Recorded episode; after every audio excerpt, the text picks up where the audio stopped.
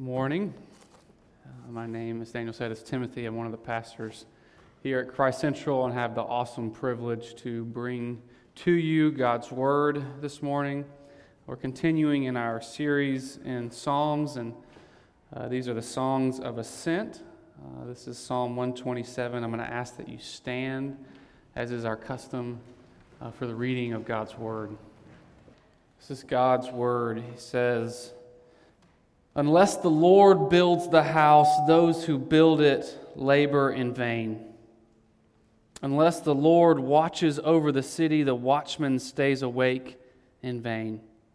It is in vain that you rise up early and go late to rest, eating the bread of anxious toil, for he gives to his beloved sleep. Behold, children are a heritage from the Lord, the fruit of the womb a reward. Like arrows in the hand of a warrior are the children of one's youth. Blessed is the man who fills his quiver with them. He shall not be put to shame when he speaks with his enemies in the gate. Let's pray. Father, we come to you now and we need to hear from you. We need you to speak to our hearts. We need to be reminded of your good news. Father, I pray that you would remove me and that you would speak through me, that you would empower my lips to boldly proclaim the good news of your Son, Jesus Christ. I pray these things in your Son's name. Amen. Amen. You can be seated.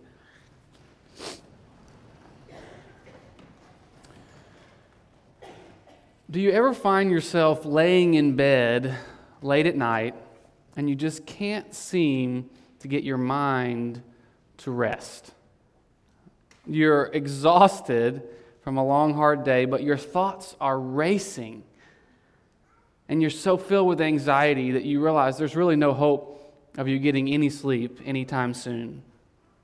Anyone relate to that? That feeling, amen, of anxiety? I know for some of us, that's, that's an every night occurrence. Um, but at least for all of us, I'm confident that we've experienced that before and can relate to that anxious, sleepless night. I want you to think about the last time you had a sleepless night. What was it that you couldn't stop thinking about? Maybe it was something you had to do the next day or a test that was coming up in school. Maybe a fight you just had with your spouse or a performance review that's coming up at work. Maybe it's a bill that needs paying, a rebellious child. Maybe you're laying up late at night wondering if he or she will notice you. Maybe it's a sermon you have to preach on Sunday. I don't know what it is for you, but one thing's for sure anxiety is no stranger to any of us. And our text this morning is written for anxious people like us. Listen again to verse 2 and see if you don't hear your name being called.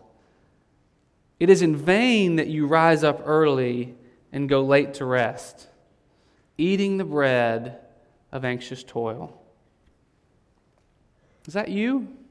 Do you find yourself working so hard to some end, and instead of eating the bread of success, you find yourself eating the bread of anxious toil? You labor day and night and all that you seem to gain is another healthy portion of anxiety. Thankfully, God refuses to leave us in this state and graciously provides for us this psalm as a much needed antidote, if you will, to the disease of anxiety. So, for those of you who are like me, and it seems like you are terminally ill with this disease of anxiety, this, this text is for you. And the way that God enters into our anxiety, it's really beautiful here. Instead of just saying, don't be anxious, stop it, you know, just quit that, he actually enters in by attacking two of anxiety's greatest benefactors. He addresses the issue of performance and anxiety. Because God knows, and so do we, that most of our anxiety really centers around those two issues, doesn't it? We're anxious because we question whether our performance is good enough. And we're anxious because we don't know for sure if we're safe. That's where our anxiety often comes from. So this morning we're going to walk through the text and look at first the vanity or worthlessness. That's what that word means. Worthlessness of performance, the vanity of performance. Secondly, at the vanity of security. And lastly, the vain free life. Kind of sounds like a TV commercial. That's what we're going to do. The vanity of performance, the vanity of security, and the vain free life. Look with me now at verse 1. It says, Unless the Lord builds the house, those who build it labor in vain. And the psalmist has two very important principles that he wants to teach us here that will hopefully pull us out of our vain labor and into labor that is worthwhile and successful and meaningful. The first principle has to do with God's power, and the second has to do with his presence. Let's look first at what the psalmist has to say about God's power. There's this game that my son and I have been playing lately. He's, he's one, to give you a context for this game. And, and he will raise and lower the footrest of my recliner while I'm sitting in it. Um, he, he, loves this game. Now, the reality is, my son is not strong enough yet to raise and lower the footrest by himself, so I have to help him do it. But the fun of the game is that he thinks he's doing it all by himself, and so I try to help convince him of that. And so when he does it, he, he just lights up like as, as though he's accomplished something huge. He's raised the footrest. But you and I both know the reality is that he could push and pull on that footrest all he wanted, and it's not going to move. He's just not strong enough. Although he thinks he's in control, he's actually not in control of the situation. You get that? Isn't that a wonderful and yet scary picture of our lives? What the psalmist is saying here is that unless the Lord builds the house, it's not going to happen. No matter how hard we try, no matter how determined we are, the fact is that apart from God, we can do nothing. We will not succeed. We can build and build until we're blue in, this, in the face, but apart from His help, apart from His blessing, there's absolutely no hope for success. Because He is all powerful, and we are utterly dependent upon His power, whether we realize it or not. Now, wait a minute, you say. I see people having success all the time apart from God. That's right. For example, Donald Trump. Donald Trump has built countless massive, glorious buildings and resorts all over the world. He's currently building a new golf resort with Tiger Woods in Dubai, which I think the church should send Daniel and I to when it's completed. I'm working on that with the finance committee. But, the, but what the psalmist is saying, even to Donald Trump, he, like my son with the chair, he's saying, Donald, you actually do not succeed unless I choose to bless you. Whether you realize it or not, the only way you succeed in any endeavor is if I choose to pour out my blessing upon your labor. Brothers and sisters, do you believe that? Do you believe that nothing you do will succeed unless God pours out his blessing and favor upon it. Because if you believe that, you will be far less anxious. Why? Okay, this is key. This is so critical. Hear me when I say this. Because if we believe that, we would walk into every endeavor knowing that the final responsibility of that endeavor lies in God's hands. I'll say that again we would, when we put our hand to something, we would know that the ultimate and final responsibility of that endeavor lies in God's hands. Let me make it plain for you. When you enter into some task, when you set your mind to something, and you've been working hard at this, you've been striving for it, and the anxiety begins to build, our text is demanding that we rest in the fact that the success or failure of that is in God's hands. It's His. And there's something about knowing that, about knowing that He's in control, that removes the anxiety, that frees us from fear. Amen? You guys hear that? I feel like I need to make a little caveat here that this psalm is in no way a call to passivity or laziness. The psalmist is not saying, the Lord's going to build the house so you can sit on your duff and watch.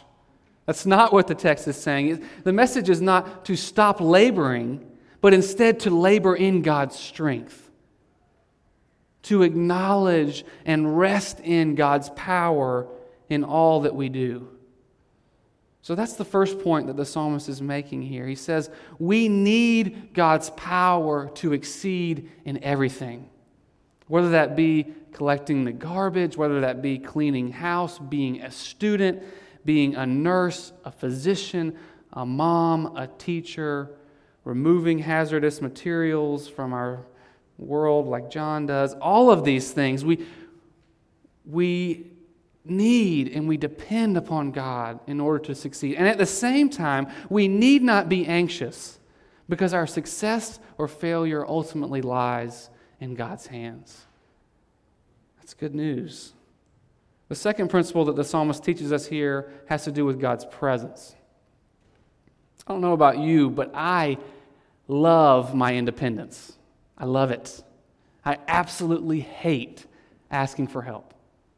And the reason that I hate asking for help is because it exposes me as weak and it requires me to relinquish control. And neither of those things do I really like. So asking help for me is my absolute last resort. I'm going to work myself into the ground before I acknowledge I don't have what it takes. Anybody relate to that? Is that just me? I think that's me. Maybe not you, but and what the psalmist is saying, I can almost envision it if you, want to, if you can just picture this with me, it's as if there's a man that's, that's up on his roof and he's feverishly hammering nails. He's hard at work, like, like many of us. And the psalmist climbs up the ladder and gently taps him on the shoulder and says, Excuse me, sir. So sorry to bother you. I can tell that you are in a hurry. You seem to be very busy. But I have a question for you. Where is the Lord in all of this? Have you forgotten him? Is he with you in this endeavor? And the point is, it's not that we only need God's power in our labor, but we also need his presence. And more than that, that God longs to be with us. He longs to enter in to what we're doing. And so this text exists as a gentle rebuke to those of us who are running 90 miles an hour to invite God into our labor, to ask for His presence in everything that we do. And again, it's here that I believe our anxiety that so haunts us is lifted. It's in the midst of the hustle and bustle when we pause and we take the time to invite Him in. And when He brings His presence into our work, that our anxiety is lifted. I mean, how many of us have probably memorized this verse and yet rarely do we put it in practice? Philippians 4 Be anxious for nothing, but in everything, by prayer and supplication, let your requests be made known to God. And then what does it say? And what will happen? Who knows it? The peace of God, the peace of God will surpass that, that surpasses all comprehension will guard our hearts and our minds in Christ Jesus. We know that verse. But do we put it into practice? Do we invite God in to our labor? Do we ask Him to bless us in everything we do? He longs to. All we have to do is ask. And so, those are the first two principles that the psalmist teaches us in terms of our performance. He says, Our work is in vain because we haven't acknowledged God's power and we haven't invited His presence. And as a result, we eat the, branches, the, excuse me, eat the bread of anxious toil. This brings us to our second point the vanity of security. The psalmist isn't done with us yet. He's beginning to engage the other major benefactor that, that brings about anxiety in our life. Listen again to the second part of verse 1. Unless the Lord watches over the city, the watchmen watch in vain. Safety is a huge deal in our country, isn't it? It's huge. I have a friend who does campus ministry in Atlanta, Georgia, at Georgia Tech, And in order to be close to the students, the tech students, he moved his family into a neighborhood just north of campus, which so happens to be not the greatest neighborhood in Atlanta. And he literally had some of his supporters tell him that by moving his family into this neighborhood and putting, it, putting his family at risk, he was being sinful. That he was being sinful by taking his family there. And what's so upsetting about this is that what's underneath those comments is the assumption that we as human beings can protect ourselves apart from God. That we have the ability to do certain things, to live in such a way that we'll be safe. That if we have if we live in the right neighborhood, if we have the right security system and a good job and a healthy bank account and a robust 401k, that we will be secure.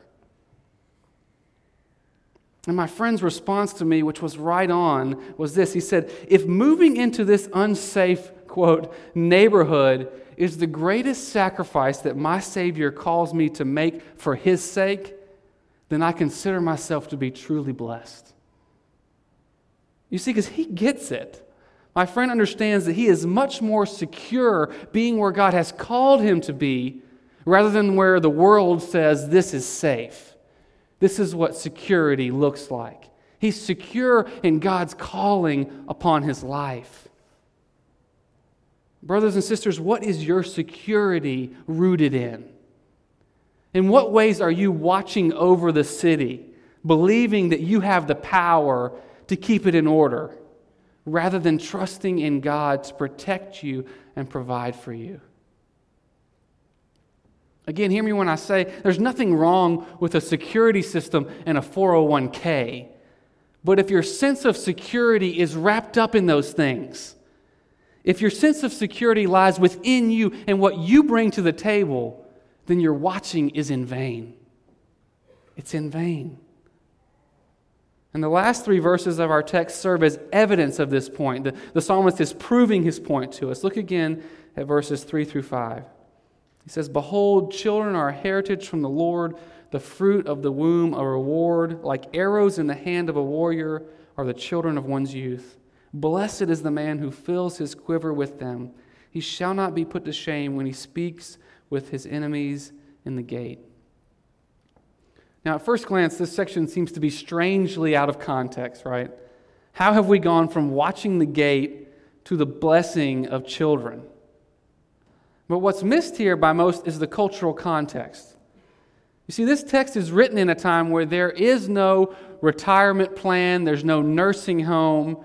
So the only hope for survival for the elderly was their children. The only security one had in old age was in your children's ability to take care of you. And so, what the psalmist is doing here is he's driving home his point. He's saying, You long for security in your old age? He's saying, You and I both know that God is the one and only giver of life. So your security is entirely in His hands. It doesn't matter how hard you work or how well the watchman watches. For the people in this context, unless God blessed them with children, they didn't stand a chance. And the application for us is pretty, pretty clear, isn't it? Although we don't need our children to survive anymore necessarily, the same principle is true. Our security is entirely, entirely in God's hands. So we can stop anxiously watching over our investments. We can stop anxiously poring over the news about the latest string of violence. And even Christ Central, if I may be so bold, we can, we can enter into relationships with people when called that others might not consider to be safe. We can do that. We can live like that because we trust that God is in control, that our security is in His hands and not ours. Are you watching the gates? Or have you turned over your security to Him? Do you truly trust that He is with you and that He will take care of you? Which leads us to our third and final point the vain free life. Here I want to paint a picture of what it looks like to live this out and to highlight what God promises to us when we live this way. Instead of going on and on with hypotheticals, I just want to share with you what it's looked like for me to apply this text this week. So, pardon me if my life is boring to you, but this, that's where we're going to go. So, the past couple of weeks, I've found myself to be incredibly busy, which for most of us really is the norm, right? We're always busy. I've never walked out of church and, and someone said, Yeah, I'm just really bored right now. I have nothing to do. I really wish I was more busy. No one, I'm waiting for the day when somebody says that. But we're, we're all busy. And so, in my busyness, I have found myself starting to cut out my time with the Lord in the morning, my time in God's Word and in prayer. And I was doing this in order to get things done because I didn't have enough time for God right now. Anybody relate to that?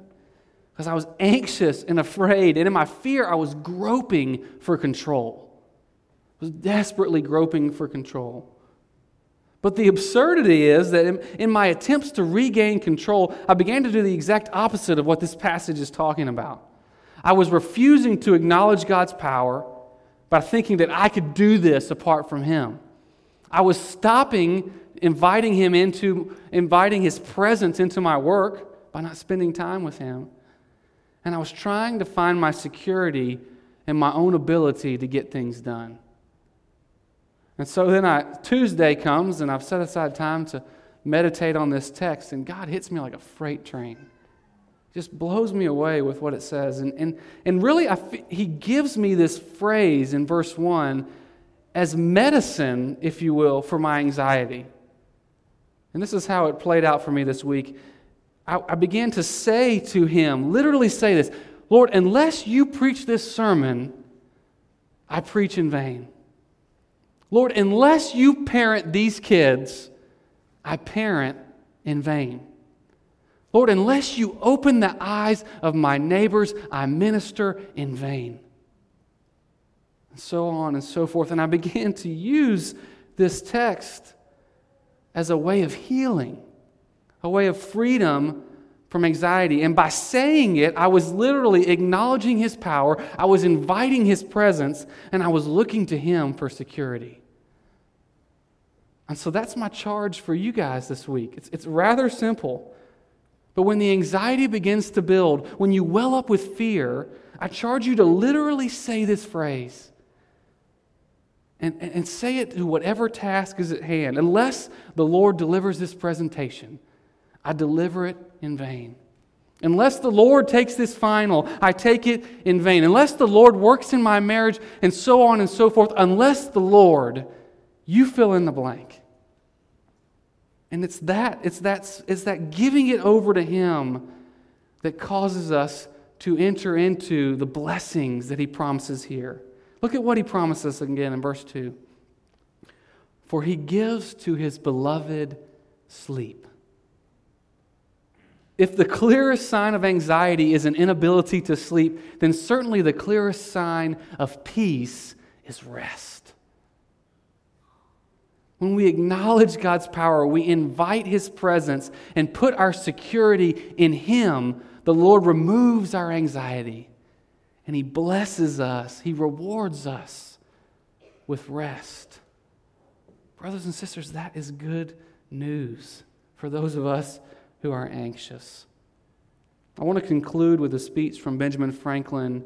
This was given during the convention for forming the Constitution in Philadelphia, 1787. I want you to be mindful Benjamin Franklin was not a Christian, a self proclaimed deist. And yet somehow he seemed to grasp this text far better than most of us. So hear what he says. In the beginning of the contest with Britain, when we were sensible of danger, we had daily prayers in this room for divine protection. Our prayers, sir, were heard and they were graciously answered. All of us who were engaged in the struggle must have observed frequent instances of superintending providence, God's presence. To that kind of providence, we owe this opportunity of consulting in peace on the means of establishing our future national felicity. Listen here. And now, and he says, and have we now forgotten this powerful friend? Or do we imagine that we no longer need his assistance? I have lived for a long time, 81 years, and the longer I live, the more convincing proof I see of this truth that God governs in the affairs of men. And if a sparrow cannot fall to the ground without his notice, it is, is it possible that an empire can rise without his aid? We have been assured, sir, in sacred writings that except the Lord build the house, they labor in vain that build it. I firmly believe this, and I also believe that without his continuing aid, we shall proceed in this political building no better than the builders of Babel. Beautiful speech he gave. Brothers and sisters, have we now forgotten this powerful friend? Do we imagine that we no longer need his assistance? Our text speaks to those of us who are anxious and says, Put your trust in him, and he will give you rest. Amen? Let's pray. Father, we are anxious people. It's who we are. We live lives that are fearful and full of anxiety. And we do this because we have yet to acknowledge your power. We fail to invite your presence, and we put our security in things other than you. Father, would you draw us back to yourself? Would you show yourself to be powerful? Would you compel us to invite you into our labor? And would we put our trust, our security in you alone? God, help us to do that today and throughout this week. I pray these things in your Son's name. Amen.